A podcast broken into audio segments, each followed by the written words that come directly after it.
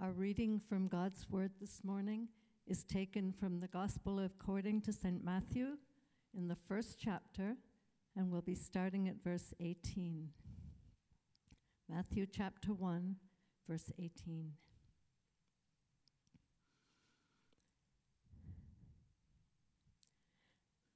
Now, the birth of Jesus Christ took place in this way. When his mother Mary had been betrothed to Joseph, before they came together, she was found to be with child from the Holy Spirit. And her husband Joseph, being a just man and unwilling to put her to shame, resolved to divorce her quietly. But as he considered these things, behold, an angel of the Lord appeared to him in a dream, saying, Joseph, son of David, do not fear to take Mary as your wife, for that which is conceived in her is from the Holy Spirit.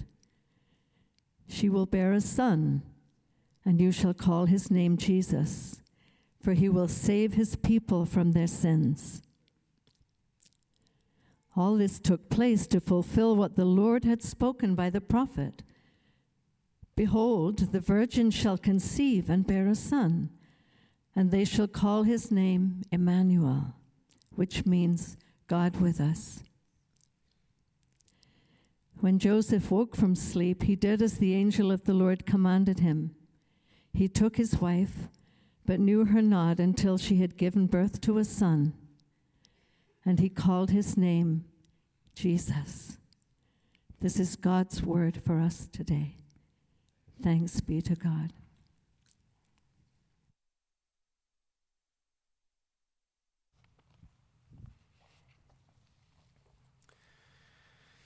Good morning. Before we dive into our passage this morning in Matthew, we want to share with you an exciting update from our Thanksgiving service that we had last week. As part of that service, we had a members' meeting with almost 200 members in attendance. Thank you for those of you who were with us. At that meeting, the members unanimously approved the following candidates as deacons Jeff Stewart as a deacon of ordinances, Cindy Stewart as the deaconess of newcomers, and Greg Bloom as the deacon of transportation. Yes. These three individuals have shown themselves to be faithful servants in these areas, and you, as the membership, have agreed that they are so, and you've asked them to serve in this office of deacon here at Grace. Praise the Lord for his provision. Let's pray together. God, we thank you for providing these members as deacons to our body, these servants of yours, to fill this office uh, that you have created.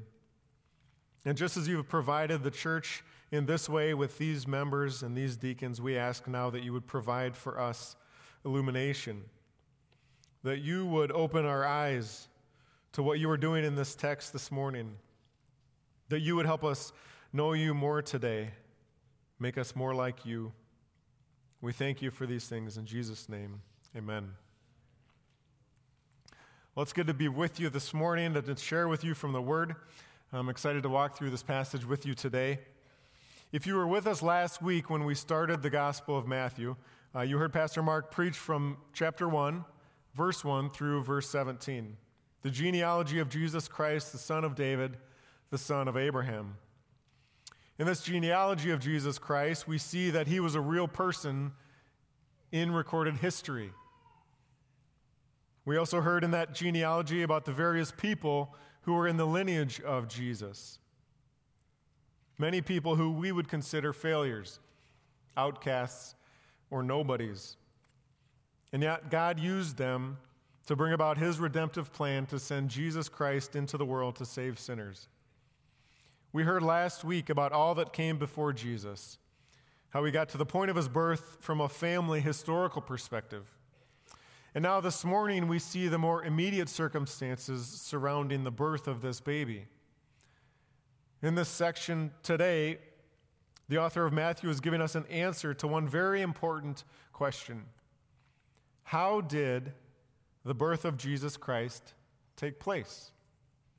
We see that he's answering this question in verse 18. He starts out by saying, Now, the birth of Jesus Christ took place in this way. As Matthew gives us the answer to the question of how did it take place, we're going to see his answer focus on Joseph and his experience. Now, some of you may be thinking, well, there were two people involved in Jesus' birth, and Mary had a lot to do with it. Yes, she was involved in Jesus' birth in a very important way. She did have a lot to do with it. The account that focuses on her experience we have recorded in the Gospel of Luke. Many of you would read Luke 2, uh, maybe on Christmas morning around the tree before you're opening presents or on Christmas Eve. That focuses on the experience of Mary and her relationship to the birth of Christ. Matthew here zeroes in on Joseph and his part in this grand story. If we're imagining the author of this gospel here with us today, as he's writing Matthew, he would be saying, This is where he came from. I told you about all his descendants. I told you about his history, his lineage, his past, and now let me tell you the story of how he came to be here. The first thing we see in this account how did the birth of Jesus Christ take place? We see a dilemma for Joseph. Joseph faces a very serious dilemma. Right away in verse 18, we find out the unfortunate news that while they were betrothed, Mary was found to be with child. Found to be with child. She's pregnant. But Joseph and Mary are only betrothed. Culturally speaking, this would have been a phase after engagement. Uh, many marriages were arranged in this day, and so the parents would have gotten together while the husband and wife were even a young age and decided that they would be married to one another.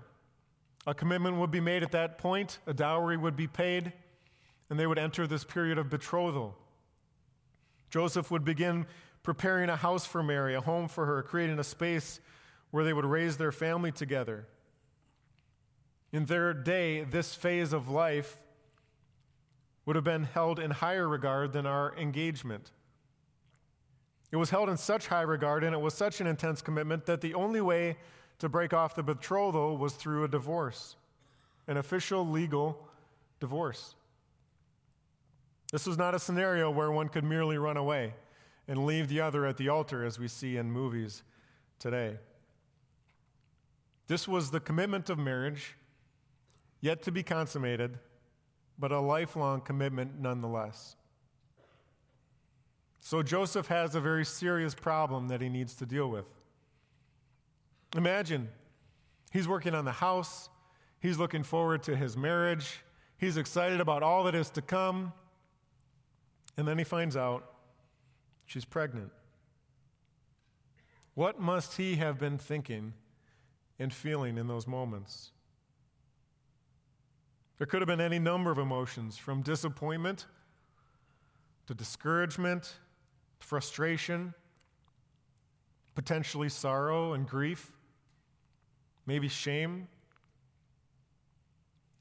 Now, in his day, Joseph had a few options of how he could deal with this problem, how he could deal with this dilemma. Option A, he could divorce her quietly. he could gather the legal documents together send her off to have the baby alone and in shame, potentially on the streets if her parents would have disowned her. That was one option he had. Option B, he could get the legal documents together, divorce her publicly before the religious leaders, openly shame her for what she had done, and have her stoned. The third option is he could marry her anyway and bear the shame and reproach of a woman who was pregnant before marriage. Any of these options would have been acceptable in his day and culture. They would have not only been acceptable, they would have been approved of as right and correct and just. He would have been seen as doing what was right. so, what does Matthew record Joseph's plan to be? In verse 19, we see his decision. He resolved to divorce her quietly.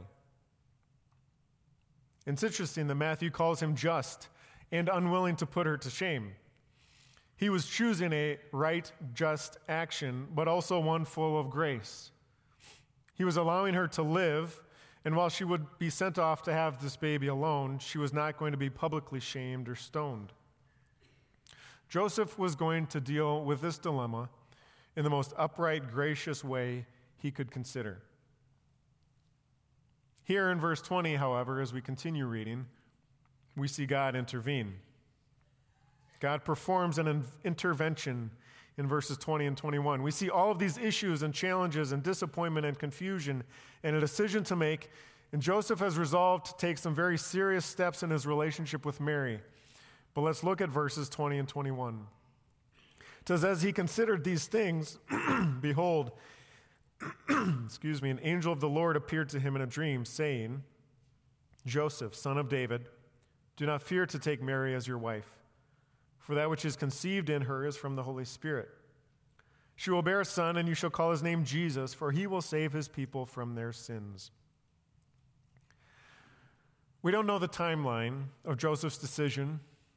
We don't know how soon he was going to act on what he had resolved to do. But we do see that God intervened. An angel of the Lord appears to Joseph and tells him to follow through. He tells Joseph to trust and move forward, to continue on with the plans he had originally to wed Mary and take her as his wife. Note the title the angel gives Joseph, son of David. The writer just recorded for us a genealogy of all of the historical people who came before Jesus.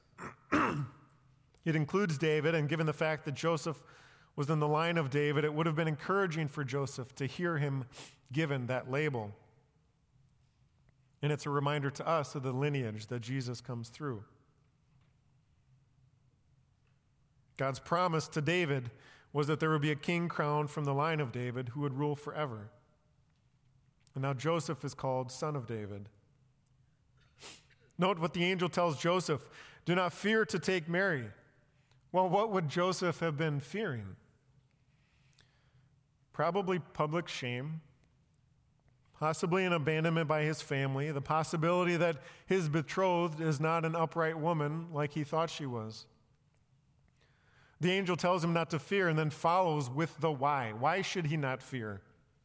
Because the conceived child she's carrying is conceived by the Holy Spirit.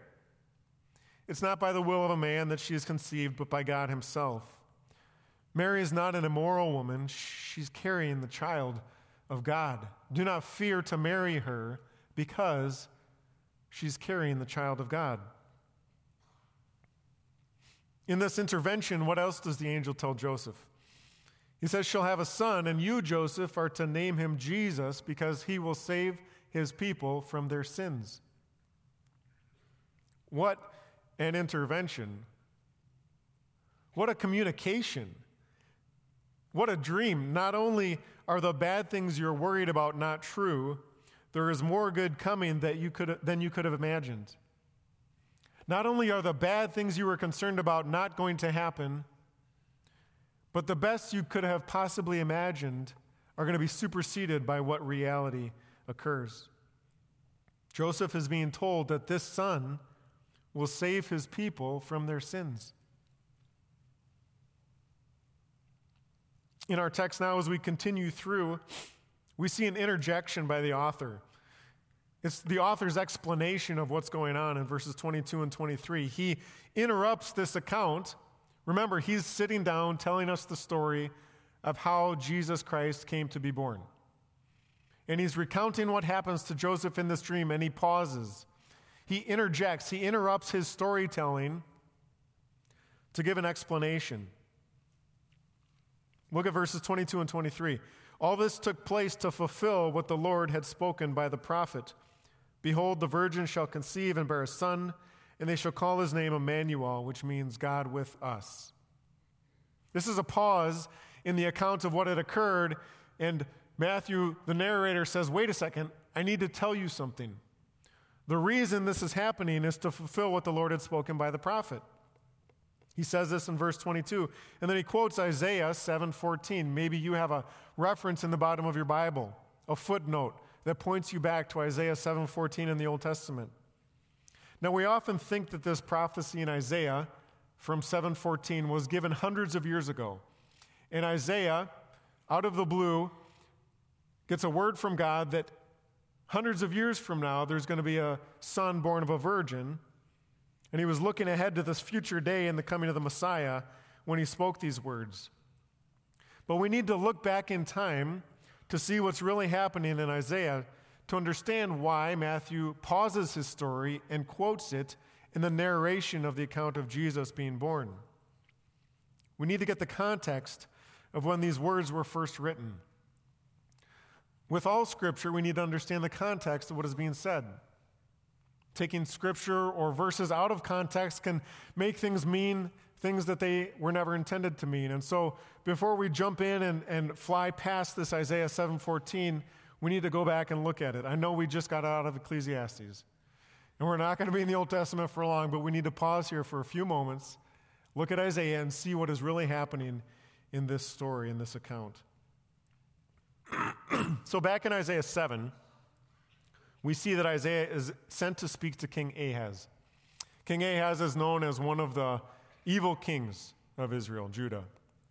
He's recorded over and over as one who had rejected God and disobeyed. So Isaiah is sent to speak to him. Why is Isaiah sent to speak to King Ahaz? Ahaz was ruling over Judah after the kingdom of Israel had split north and south. So Israel was in the north, Judah was in the south. Ahaz was ruling over Judah at the time. And at this time, the king of Syria and the king of Israel to the north had made an allegiance, and they were going to attack Judah in the south. They were going to overtake them, overthrow him, plunder them, right? They were going to surround Jerusalem. And when the people of Judah heard this, Isaiah 7 2 says, The heart of his people shook as the trees of the forest shake before the wind. The people of Judah were scared. These two nations were coming at them. They were going to attack, they were going to overwhelm them, they're going to take them into captivity and plunder all that they had. They were terrified. So God sent Isaiah to Ahaz to explain to him that God would take care of them. God had a plan, He was in control, and He was sent to tell Ahaz just relax. Trust me. I will take care of your enemies. He says to him, Be careful, be quiet, do not fear, and do not let your heart be faint because of these two smoldering stumps of firebrands. He speaks derogatorily of them, these two kings who are planning to attack Judah. He says, It shall not stand and it shall not come to pass. Relax. I've got this, God says to Ahaz. Then, through Isaiah, God says, I'll even show you a sign. Why don't you ask for a, a sign, some proof that I'm going to do what I say, that I'm going to take care of you, that I'm going to protect you and defeat these enemies of yours. Ask for a sign. And Ahaz self righteously says, No, I'm not going to ask for a sign. I could never do such a thing. And we know later that he already has a plan in his heart, and this is part of why. The Lord lets him know he's serious, and even though Ahaz rejects the sign, God says, Well, I'm going to give you one anyway. You don't want a sign? That's fine. I'm giving you one anyway. Here's the sign. In spite of the rejection, God gives it to him. And this is what we read in Isaiah 7:14. The virgin shall bear a son and shall call his name Emmanuel. A lot of us end there. But as we're looking for context and trying to understand what's happening in Isaiah, we should continue reading and understand what ends up happening. We see more of the story. In verse 16, Isaiah continues with his prophecy before he, the child to be born, before he knows how to refuse the evil and choose the good, the land whose two kings you dread will be deserted. Meaning, before long. So Isaiah 7:14 is a prophecy He's saying a child is going to be born, and before the child grows up, before the child gets too old, before too long, these two nations that you're worried about are going to be decimated, wiped out, gone. You don't need to worry about them. Trust me. Wait. Have patience. Isaiah goes on for nine verses to describe the blessings and abundance his people would receive and the curses his enemies would experience if Ahaz would simply trust God to take care of him and defeat them. With the prophecy in Isaiah 7, we read on and see in Isaiah 8, a child is born. 7:14 a child will be born. Isaiah 8 a child is born. We might think, well, that's not the child he was talking about in Isaiah 7. He talked about a virgin. Well, in the Hebrew language, unfortunately, the word virgin could be translated or also mean any woman of childbearing age. So in Isaiah 8, chapter verse 3, he records, And I went to the prophetess, and she conceived and bore a son. Then the Lord said to me, Call his name Maher Shalal Hashbaz. For before the boy knows how to cry, my father or my mother, the wealth of Damascus and the spoil of Samaria will be carried away before the king of Assyria. Again, meaning before long, this is going to take place. Before the boy knows how to say my father or my mother. How many of you, as parents, remember the day or the moment or the time, or maybe even just the one who was called mother or father first, right? Sometimes it's like a competition. They say mama or daddy first, right? And you're overjoyed when they speak those first words. Ultimately, any word is wonderful, even if it's neither of those two. But before long, before long after that birth, these things are going to take place. See, what had happened was instead of trusting God and resting in his plan and power, Ahaz instead had devised a plan to ask Assyria for help in defeating Syria and Israel. Ahaz did not sit and wait quietly. Ahaz did not trust God to protect him. Ahaz did not obey what the Lord had commanded. Instead, he defiled the temple of God. He entrusted himself to another nation, and he took matters into his own hands. The result is seen in verses 7 and 8 of Isaiah 8. Therefore, behold, the Lord is bringing up against them the waters of the river, mighty and many, the king of Assyria and all his glory. And it will rise over all its channels and go over all its banks and will sweep on into Judah. It will overflow and pass on, reaching even to the neck, and its outspread wings will fill the breadth of your land, O Emmanuel. Ahaz rejected God and chose to act himself. And so that son was born, but before he became too old, Judah was wiped out. Assyria overwhelmed them, and they were destroyed. So in Isaiah, with this verse 14 that is so popular at Christmas time, we see more context of what the author is communicating. We see a prophecy that's fulfilled within a matter of verses in Isaiah 8. The Lord gave the sign of a child and a promise to save the nation of Judah if Ahaz would trust him. Ahaz rejects this sign, chooses his own way. The child is born, and Judah is overtaken. So, what does this quote from Isaiah about King Ahaz, dropped into Matthew, the account of the birth of Christ, mean for the account of how Jesus came to be? Remember, we're answering this question. How did Jesus Christ come to be born? In what way was he born? Well, before we answer that, we need to see what Joseph does. In verses 24 and 25, it says, When Joseph woke from sleep, he did as the angel of the Lord commanded him.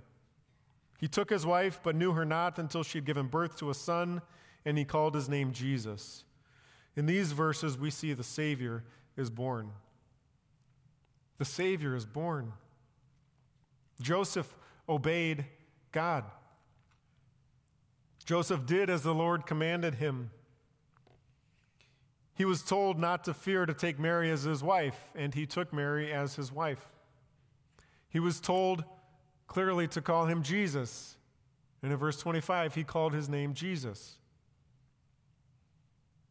This is not a small thing. This change of direction is not a minor matter. Remember the challenge Joseph had been placed in. His betrothed, pregnant, without him having anything to do with it. And now, in a dream, an angel tells him it's from the Holy Spirit. Now, we sit here today and we think, yeah, I would have done the same thing. I would have listened to my dream and obeyed the vision and, you know, put up with the repercussions. I don't care what people think about me. I'm not so sure. at least about myself. I think, put in that situation, many of us would struggle to obey, would struggle to find the way forward, would struggle to face the shame, the unknown, the confusion, the disappointment, the hurt, the pain. We would have struggled to take that step forward. We may have even disobeyed altogether. A few minutes ago, we talked about this prophecy of Isaiah. How does this fit into Matthew?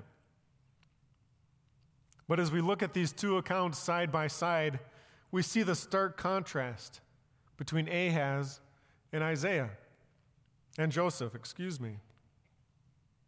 We see the stark contrast between Ahaz and Joseph. Instead of trusting God and resting in his promise, Ahaz took matters into his own hands. And as Ahaz does this, a child is born. And instead of the blessings that were to come to the nations, curses came instead before that child was very old. We see in Matthew, he quotes that same promise, that same prophecy. A baby will be born and God will be with his people. This time, Joseph obeys. He does not take matters into his own hands. He does not act in accordance with his own will or come up with a better way out of the problem. He obeys God, and blessings flow to the world as Joseph obeys.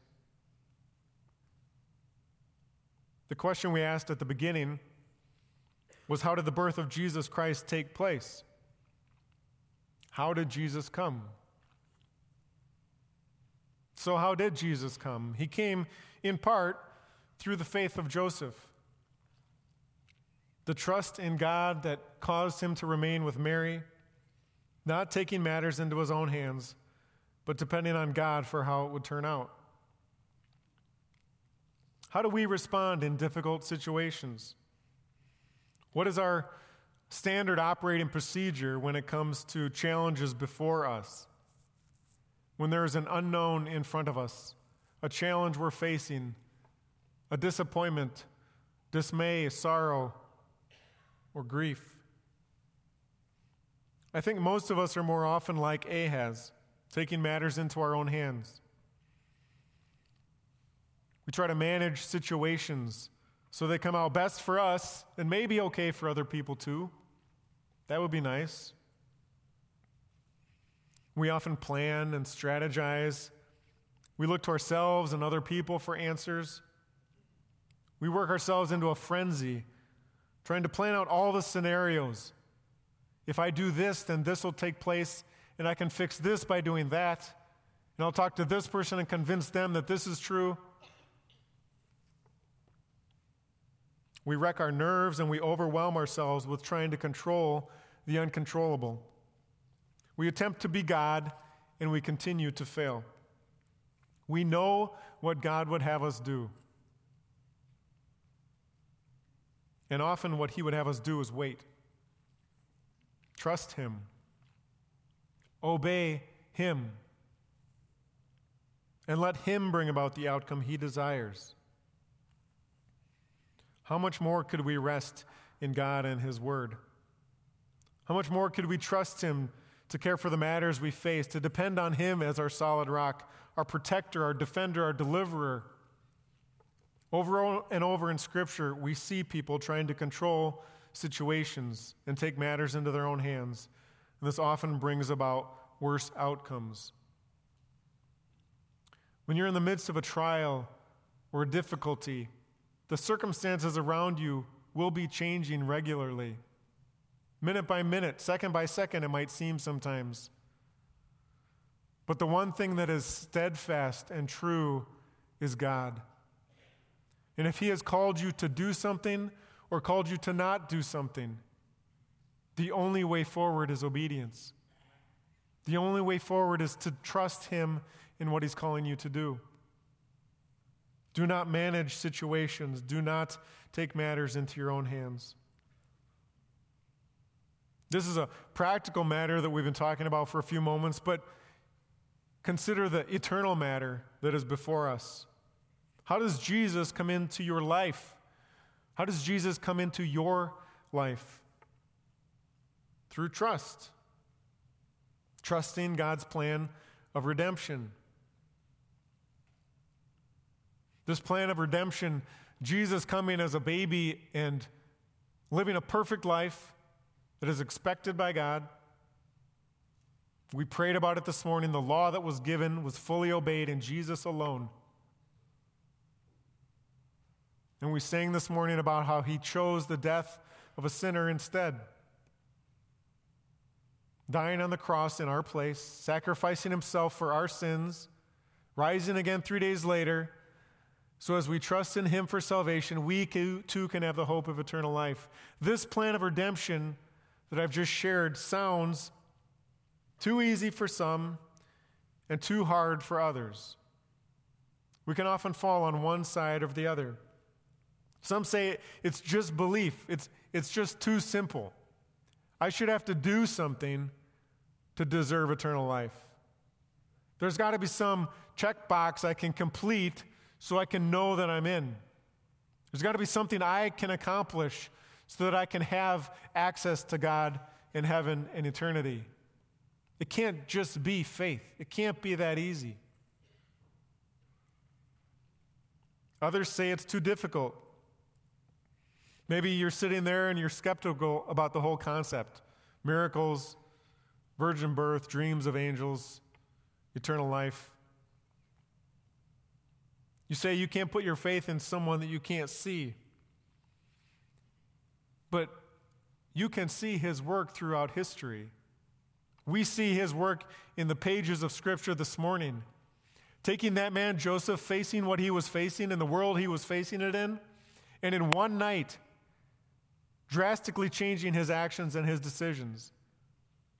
We've all eaten a bad meal here and there, but this is not that. This is not a dream that you wake up and say, huh, that was weird. I'm going to carry on with my life. This is a miraculous appearance of an angel of God that changed Joseph dramatically. This is a miracle we see happening in him. And I guarantee if you ask people here this morning, they will be able to tell you about the miracle God has done in their lives. He works, He acts, He saves.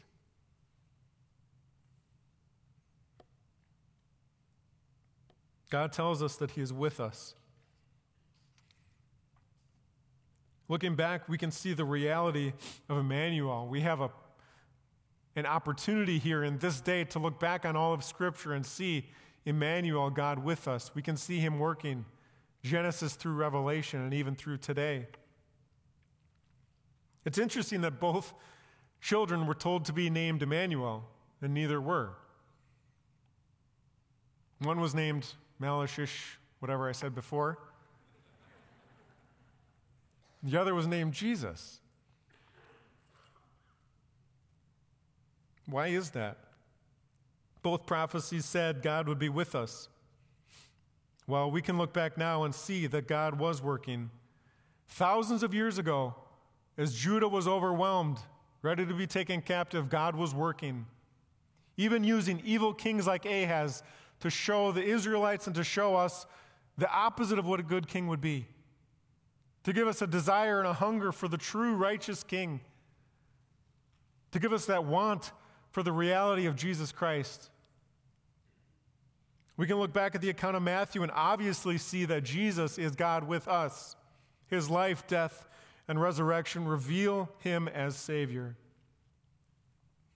This morning, will you trust him to handle all you face? Will you rest in his work on the cross for your salvation and sanctification? Will you depend on him completely? Will you, through the power of the Spirit, trust God? Do not take matters into your own hands. Follow His leading and obey His will. Let's pray. God, we thank you this morning for your word, for the revelation in Scripture of how Jesus came to be. the work that you did in Joseph to give him the strength to obey you. Lord, I pray that you would work in each of our hearts this morning now. That your Holy Spirit would apply this to our hearts in whatever area you're calling us to obey, in whatever place you're calling us to trust and rest and do your will. Give us the strength through your Spirit to do that. And if we do not yet know you and have a saving relationship with you through Jesus, grant us that conversation now. I encourage us to take a few moments of silence to apply this message to each of our hearts.